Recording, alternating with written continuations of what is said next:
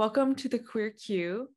Today, in our episode, we have with us an amazing filmmaker, documentary filmmaker, Jules Rosskam. Thank you so much for joining us today, Jules. Uh, thanks for having me. It's great to be here. Yeah.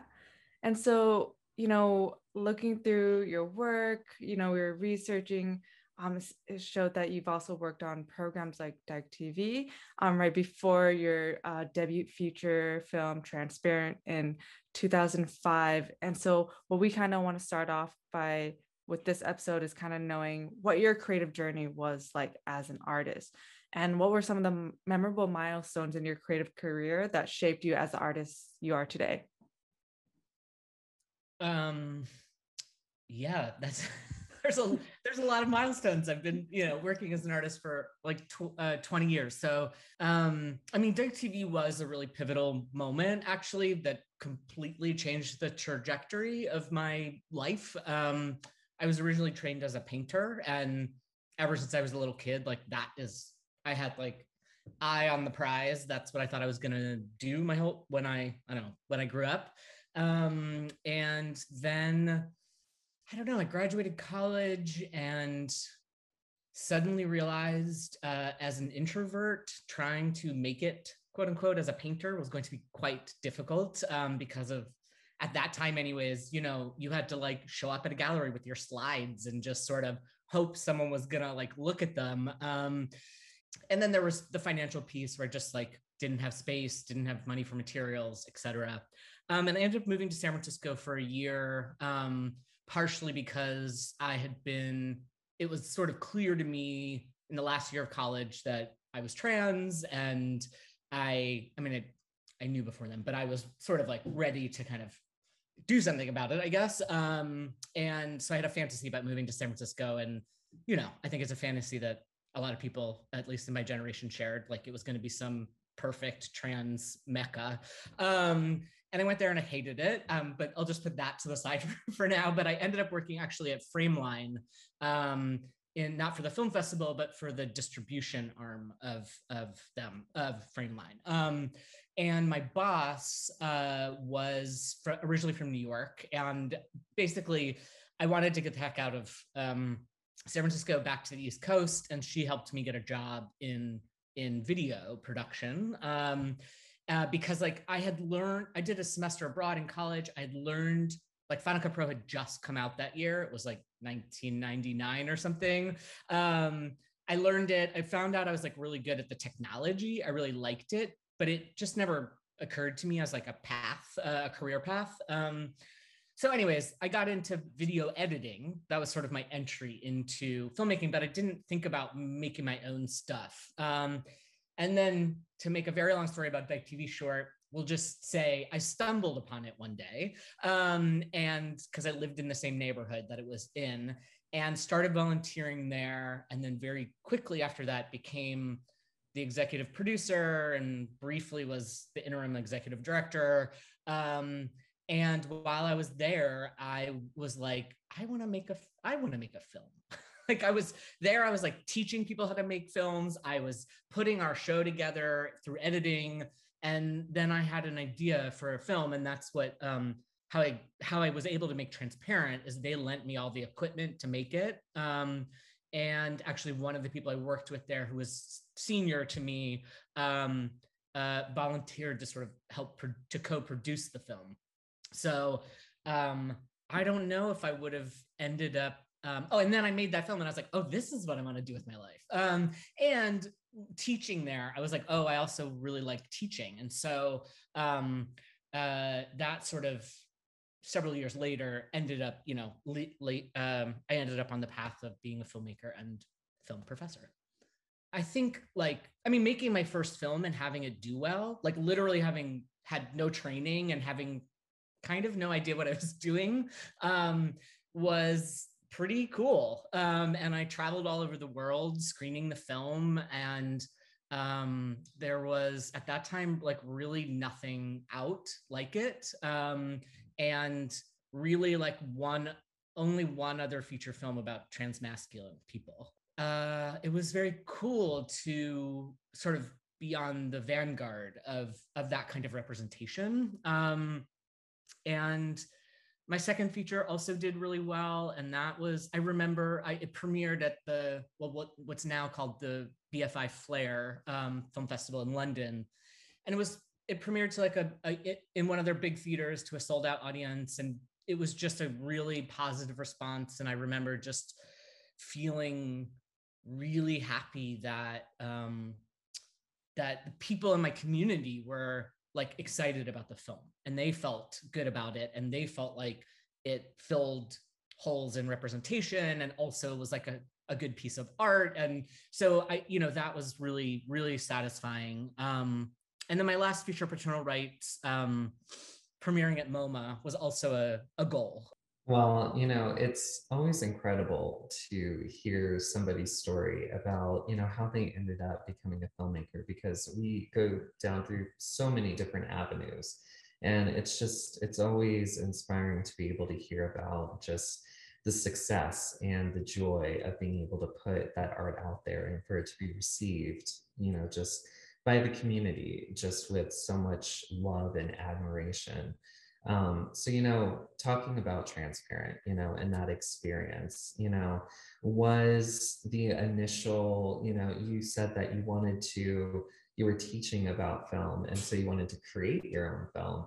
So, what initially, what was that spark that got you to choose transparent? Was it that you did see this need for transmasculine representation in media? Because, like you said, there isn't hardly any representation at all.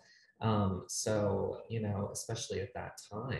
And then what were some of the things that you really enjoyed creating that documentary? Like, is, was there anything that, you know, was really life changing when creating it? Yeah. Um, so in terms of like the spark, like how did I like why was that the film I made? Um, there's a, a couple really clear reasons. So one of the things I didn't like about one of the many things I didn't like about San Francisco. I don't mean to throw so much shade on San Francisco. It's fun to visit. I do not want to live there. Um, uh, but um, one of the things I really disliked about it is at the time, um, and so this was 2001, I moved there. Um, at the time, it was like super, the queer community I had access to, anyways, was really well first of all it was like deeply racially segregated um, but also um, really like fell along hard along butch and femme lines. Like you were butch or you were femme and if you were one or the other you pair if you were butch you paired with someone who's femme and vice versa. Um, i mean i remember i worked you know at a restaurant in there and i worked with a, a femme uh, queer woman and uh, she was like trying to figure out like what my type was and i was like i don't really have a type like i'm attracted to all different people and she was like well just you know tell me the next time someone comes in you're attracted to so just so happened the next person who came in that i thought was attractive was like this hot butch. And she was horrified when I told her that. And she actually told me she was like in a group of, she had a name. I'm not even going to go into it, but like of like femmes against Butch on Butch, basically. Um, and I was like, this is so deep and twisted. Like, I don't even know what to do with this. Um, so I was like in this mindset of like thinking about Butch Femme and how rigid queer community was being about gender and attraction and all of these things and how it was just sort of replicating um, the same kind of rigidity within heteronormative culture. Um, and so I was thinking a lot about gender and a lot about like what makes us prone towards these binaries. Um, and then also I, you know, was coming out as trans um, and considering like what that meant for parenthood um, for me as a parent. Like, and I and I thought like I, there was no information about like if you take hormones, like could I have a kid? Like like could I give birth? I wasn't really necessarily interested in giving birth, but I I was sort of like trying to think through these big things as like a 22 year old with no resources. Um, and so I th- so it was sort of when I was thinking about parenthood and then also thinking about gender i was like what is the most gendered thing you can do it's be pregnant like if you're pregnant in our culture like there's so much pressure on women to be be mothers and also to be birth parents. Um, and it's so gendering. Um, and then i was so then i was like i don't know kind of light bulb went off. And i was like i can't be the only trans masculine person who's ever wondered about parenthood. Um, and um, so i was like there must be trans men who are parents um, and so you know, this is still early. It's like 2003 or two, I started doing research. And so there, the internet was not what it is today, even then, uh, like at all. Um, like I had just gotten an email address like the year before. Um, and so I went online and just Googled like every single, I don't, I don't even know if Google existed then, whatever. I looked, I searched for every single LGBT support group or anything I could find. And I emailed and some I wrote letters to, just saying, like, I'm looking to make a film about this. Like, could you share this with your constituents? And I just like tried to like, it was like a lot of word of mouth and a lot of that kind of outreach. It was also, I was living in New York at the time. I was putting flyers up like in places where I knew queer, at least queer people went. Um, the responses started pouring in. And I was like, so that honestly was like a life changing moment where I was like, trans men do exist. Um, and like everywhere. Um, because I mean, it was also like one of the things I really wanted to do with that film actually was to disrupt some of the myths around like oh, trans people only exist in cities trans people all like um were like uh, went to small liberal arts colleges and like uh, were gender studies majors and like you know like all of this sort of stuff. And it's like most of the men in that film are from like are working class like and live in rural areas. Like so i um that was super important to me. Um and it was just like really affirming um to know that there were trans men who were older than me who are out there. Um and then going on the road and just meeting them was amazing. Um, and also, I mean, one of the things I love about uh, documentary filmmaking or filmmaking of of any kind, at least the way I approach it, is the possibility for intimacy. Like it's really intimate for someone to share their life with you. And at that time, it was dangerous for some of them to be out as as trans on screen and um, they didn't know what the consequences were going to be. Um, at that time, your kids could get taken away from you. Like, uh, you know, so seeing people sort of like take that risk for the benefit of others was also really moving. Um, and I just feel extremely lucky that um, I was able to do that and meet with these people. And it just, it also helped me come out and you know come into myself as a trans person i really love transparent and i love that you talk about disrupting um, that narrative of you know trans masculinity and about what people think about parenthood as well because this was a light that not a lot of people saw and because when you think about family and parenting everyone keeps getting this heteronormative you know image of just like a cis man cis woman. But more on disrupting that trans narrative your next experimental uh, future documentary against a trans narrative was also um, disrupting those myths. It was experimental and it was a provocative piece that looked at, you know, trans masculinity and gender politics. You know, and you intermix like stage performances and confessional pieces, and even I think like uh, poetry into that um, into this uh, against a trans narrative. So can you kind of discuss like the difference between from moving from transparent to against a narrative, and what how more that intimacy level, how more was that kind of notched up for this second feature and what it meant to you? Yeah. Yeah totally. Um so i mean one thing i'll say that's a huge difference between the two films is i wanted transparent to be experimental because that's just that's my interest is also in disrupting like um normative narratives that that documentary film in general like the the structure of documentary um uses. But at the time i was like i decided against that because because like almost no one knew that trans men existed. Um the idea of like just getting people to wrap their mind around the fact that a we exist and we could have birthed children was like mind blowing to so many people that I was like, if I also make it experimental, like no one's gonna watch it, and that would be a disservice to the men in the film who were sharing their stories. So, anyways, that is like a straightforward doc um, because I think at the time it just had to be. Um, and so I made, I guess, a trans narrative when I decided um, that I like wanted to be a filmmaker. And so I went and got my MFA in filmmaking. And that was like my thesis film. Um, and so I came to it actually because when I was touring with Transparent, Transparent's a short, it's a short feature, 60 minutes. So it would often get paired with a, a very short uh, um, doc, uh, like a you know 10 or 10 or less minute doc. And I just, as I was touring with Transparent for like a year and a half, I just noticed that the same exact narrative was getting repeated in these autobiographical documentaries with by that were being made by trans men. And I noticed that they were all white, they were pretty much all middle class, they all were straight identified and wanted medical intervention. And I was like, hmm, I know, you know, in, in real life, trans people who a lot of trans people, and there are way more narratives than that. So why is this one getting repeated over and over and over again?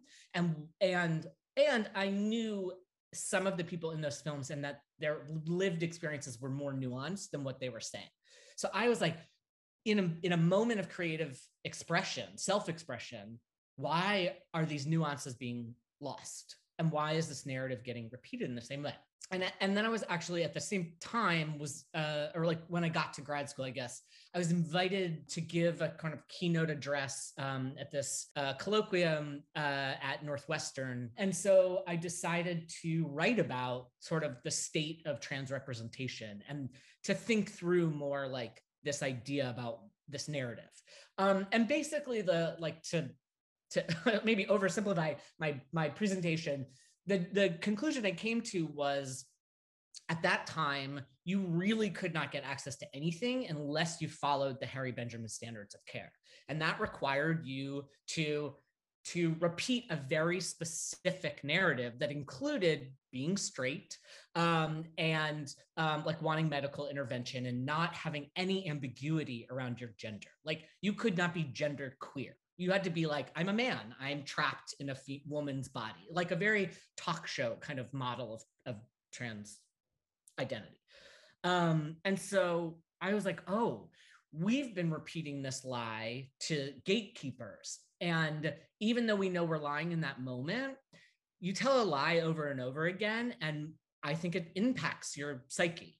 And so i was like oh now we're lying to each other about this um, and that seemed really deep and and troubling. So, anyways, I, I I made this, I wrote this paper and did this presentation, but I was like, ultimately, I'm a filmmaker, so now I need to I need to respond. I need to like do something that's different that disrupts that narrative.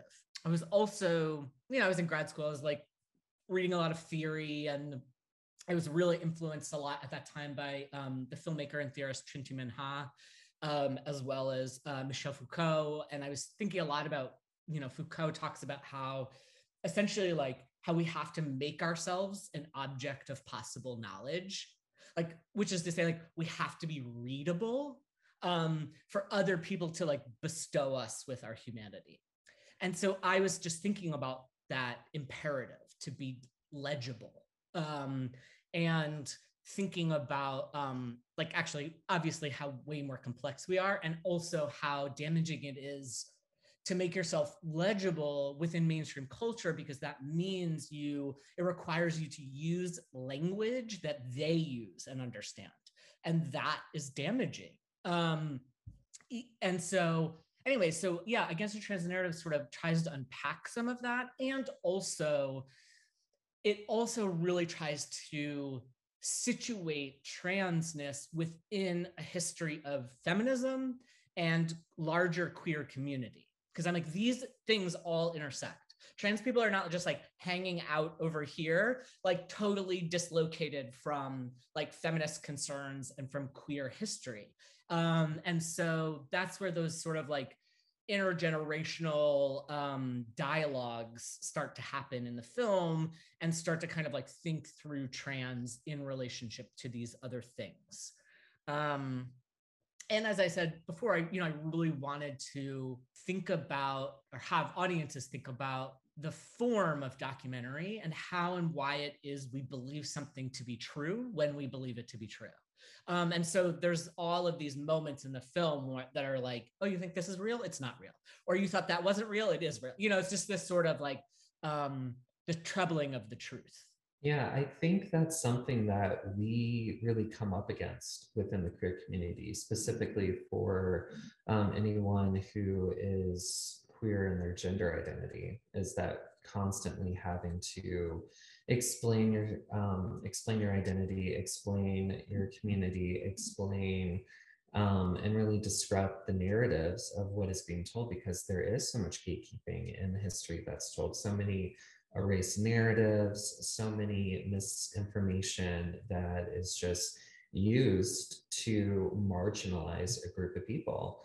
Um, so, you know, being able to disrupt those beliefs in film, I think it's it's something that you know we see throughout your work. It's something that you know going against kind of what is the mainstream and what is common within um, you know the mainstream way of thinking especially you know the cis het part of the queer community you know there's a lot of disrupting that has to be done and you know just going on to something else in your work that is very much disruptive and very much against the grain is thick relations.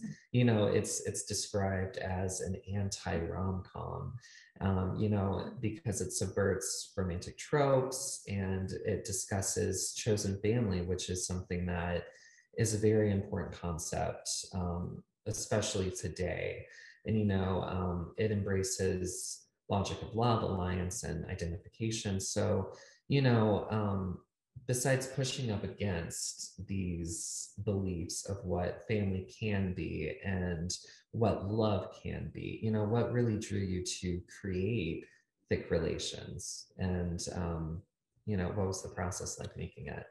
Yeah that film was really challenging actually to make um what drew me to making it was i mean for me it's kind of like a it's a love letter to my chosen family um so i made it after moving away from Chicago after grad school, um, even though I really did not want to leave. And a few years later, I was just thinking about how special that community I was a part of, and that my fam my family were everyone left was stayed behind except me, um, and how much uh, loss there was in that, and how loss is this um, catalyzing moment in our lives, both for good and bad. Um, and so I was thinking a lot about loss and how that impacts us and how relationships always reconfigure around loss. Um, and so, like, you have five people in a family unit, like, what happens when you lose one member?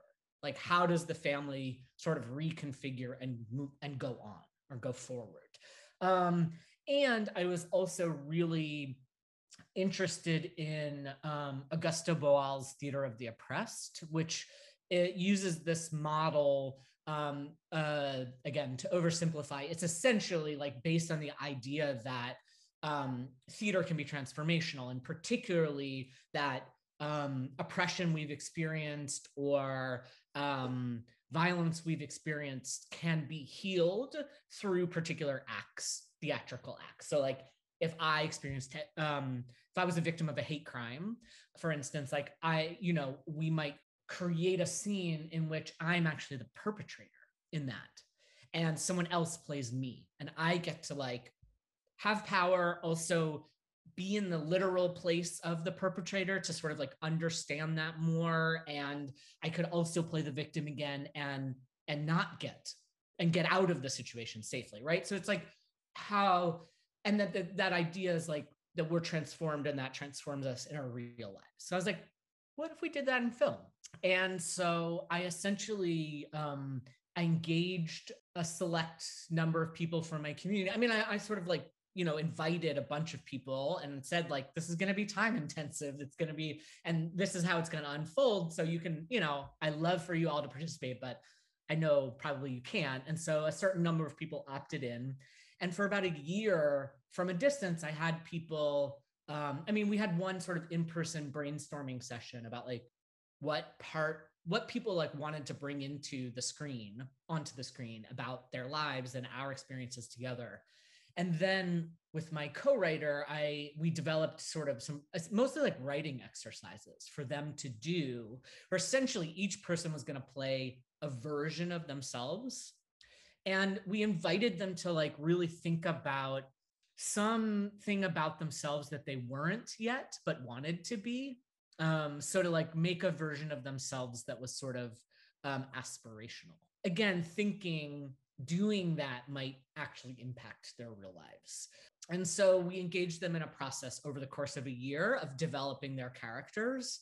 Um, and then once we had these characters that were you know based on them and we had a sort of series of things that might happen um, we developed um, i wouldn't say a script um, i would say like a score like taking from sort of like improvisational dance like you know, so for like an 85 minute film, normally you'd have something like an 85 page script.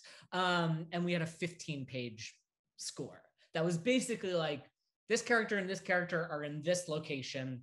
They can talk about whatever they want, but they also have to talk about this one thing or you know so there was there wasn't really a plot. Well a i just don't give a shit about plots. Um, they're not the thing that compels me about film. Um, film is a language and an art and it can do lots more than just tell a story that has plot points. Um, and so it's sort of like what happens when you let go of plot?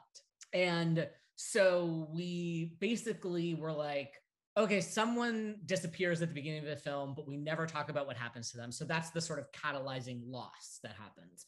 And then we stay with the like four remaining or the three sort of remaining family members and watch them begin to sort of incorporate a new person kind of into the family, but not in any sort of dramatic way.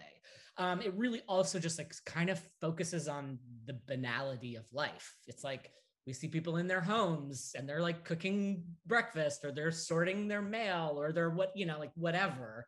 Um and we also like we never really know people's names. We don't know people's genders. We don't actually know the specifics of people's relationships.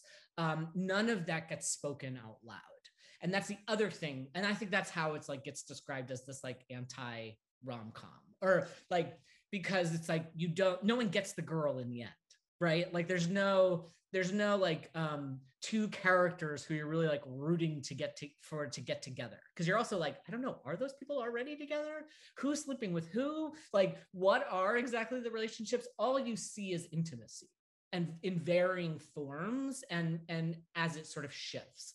And then like so there's this structure a loose structure we used and then when i got there to actually shoot the film everyone like they had started a queer choir.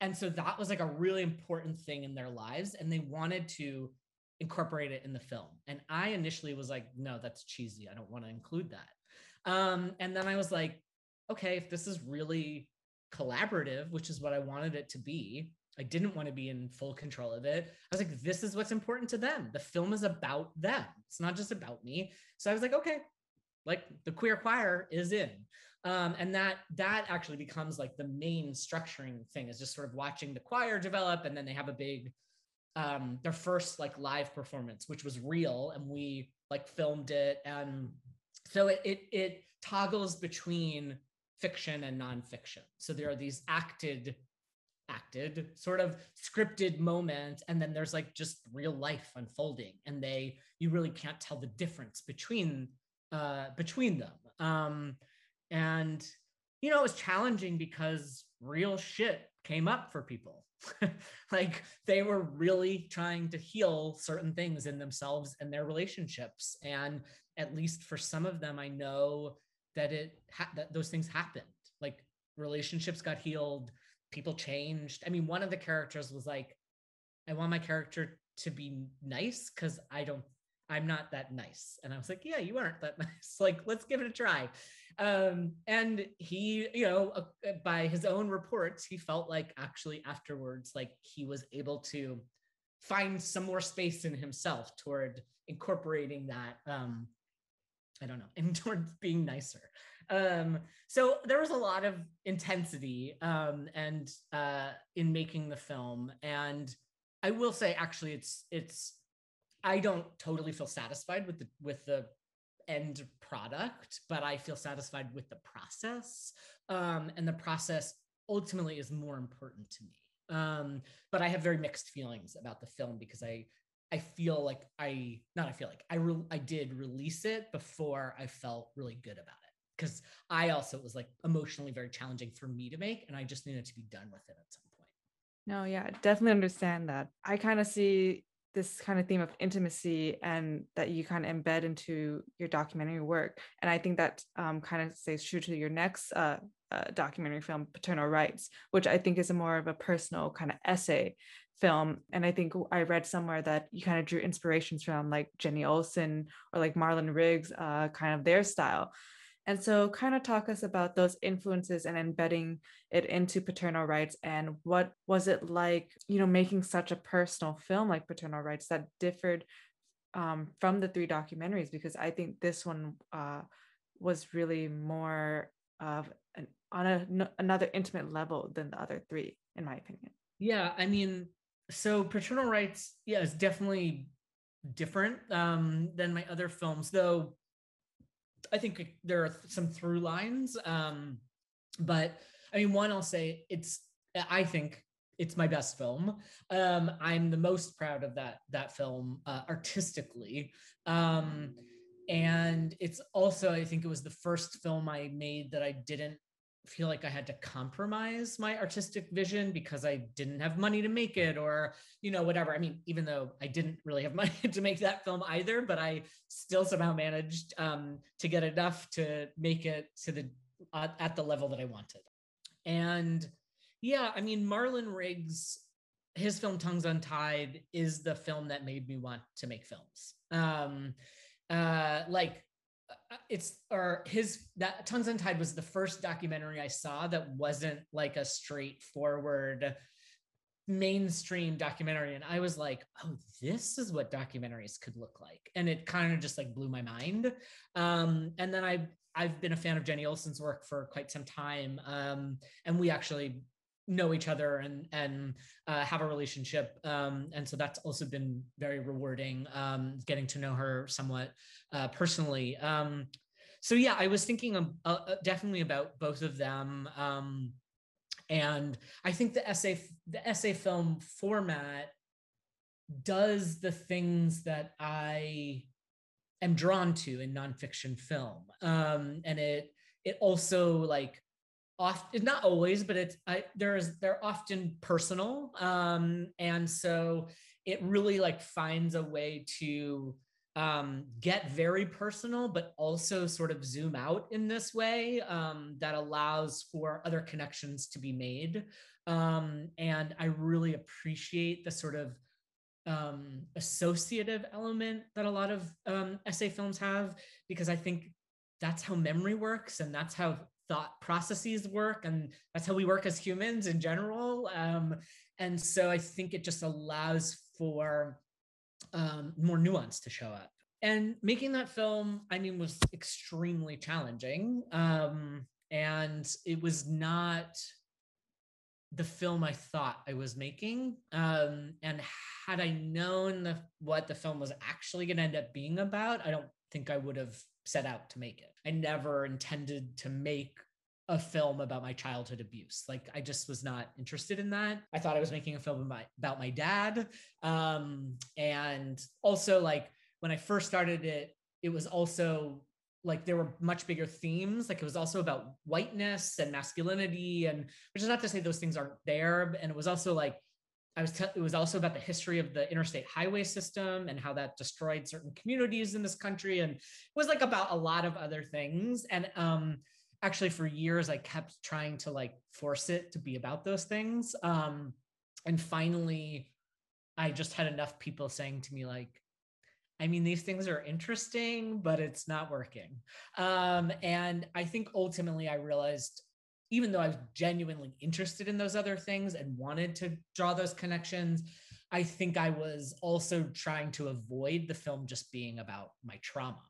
Um, and I was like trying to bury it in these like intellectual, um, historical, um, other kind of stories. Um, and so I finally let that go. And then the film actually was able to become what it needed to become.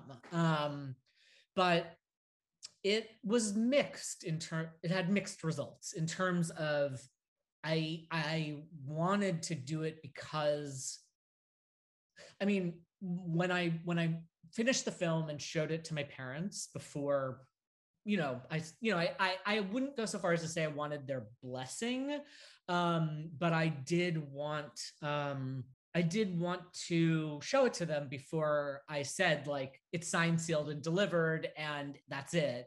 So i should you know after i showed it to them um one of the things my mom said to me was like couldn't you have waited to make this film until after we were dead? And my response was no, because if I waited to make it until after you were dead, then that doesn't actually give us the opportunity to change our relationships. And like that is what I wanted was change um, and transformation. Um, and I wanted that for myself and for my brother and for them.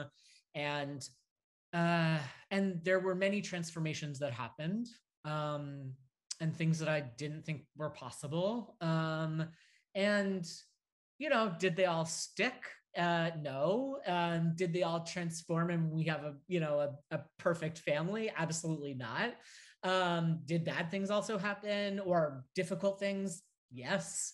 Um, so it was really challenging in a variety of ways. Um, I mean, it was a really important film for me to make um, because it also kind of forced me to process things that I thought I had processed and was sort of okay with. Um, but I think this is the thing about trauma is like it just sort of always unfolds on these different levels. And you think you've dealt with it and then some other years later some other part of it emerges and you're like oh there's there's still a lot there. Um so it was like a, an excavation. I think that um every family has secrets but secrets like are really painful and damaging. Um and so, even though it's painful to get them out in the open, um, I think that uh, ultimately it's for the best. Um, and the reality is, it certainly with my father, like none of those conversations would have happened without the film. Like, I think this is, you know, the thing that is hard to maybe understand, but like we have, we don't have a relationship outside of that. Like, those were the longest conversations we have ever had in my entire life. Um, and so, had I not made the film, like none of that would have happened. Um, and I think we do have a better relationship now. Thank you, honestly, for sharing that because I know we know how personal that paternal rites is for you and for your family and also for so many other people you know so it's it's great that you were able to share that with so many people and share that with us so thank you so much um, I think as we wrap up, you know, we definitely love to ask a lot of the filmmakers that we talk to, you know, what advice do you have for, you know, trans and queer artists who are looking to create film? And, you know, what do we have to look forward to from you next? Terrible at these advice questions. I really should get better at them because I get asked often. Um, I mean, I'm really good at giving advice on an individual level, but these sort of like what to tell everyone. I don't know. All i can say is like um is that uh we need you.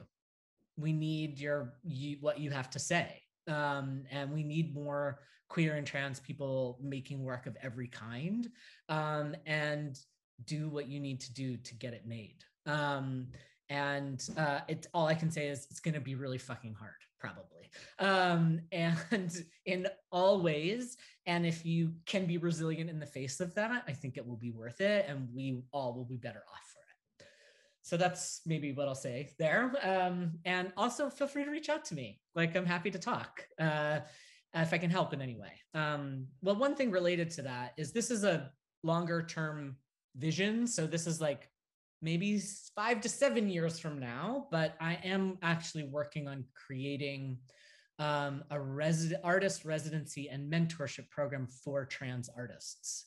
Um, and so I hope that that will be opening up, launching, etc., in five to seven years. So keep a lookout for that. And in the meantime, um, uh, so I'm working on my late my my uh, latest feature um, experimental doc called Desire Lines, um, and this film also looks at something that you know is a, is a huge phenomenon in trans masculine community that has not been really talked about or represented on film, which is that so many, or in my experience of of in trans masculine community over the last 20 years, that so often when trans men come out as trans, they they develop or are able to make space for attraction to other men.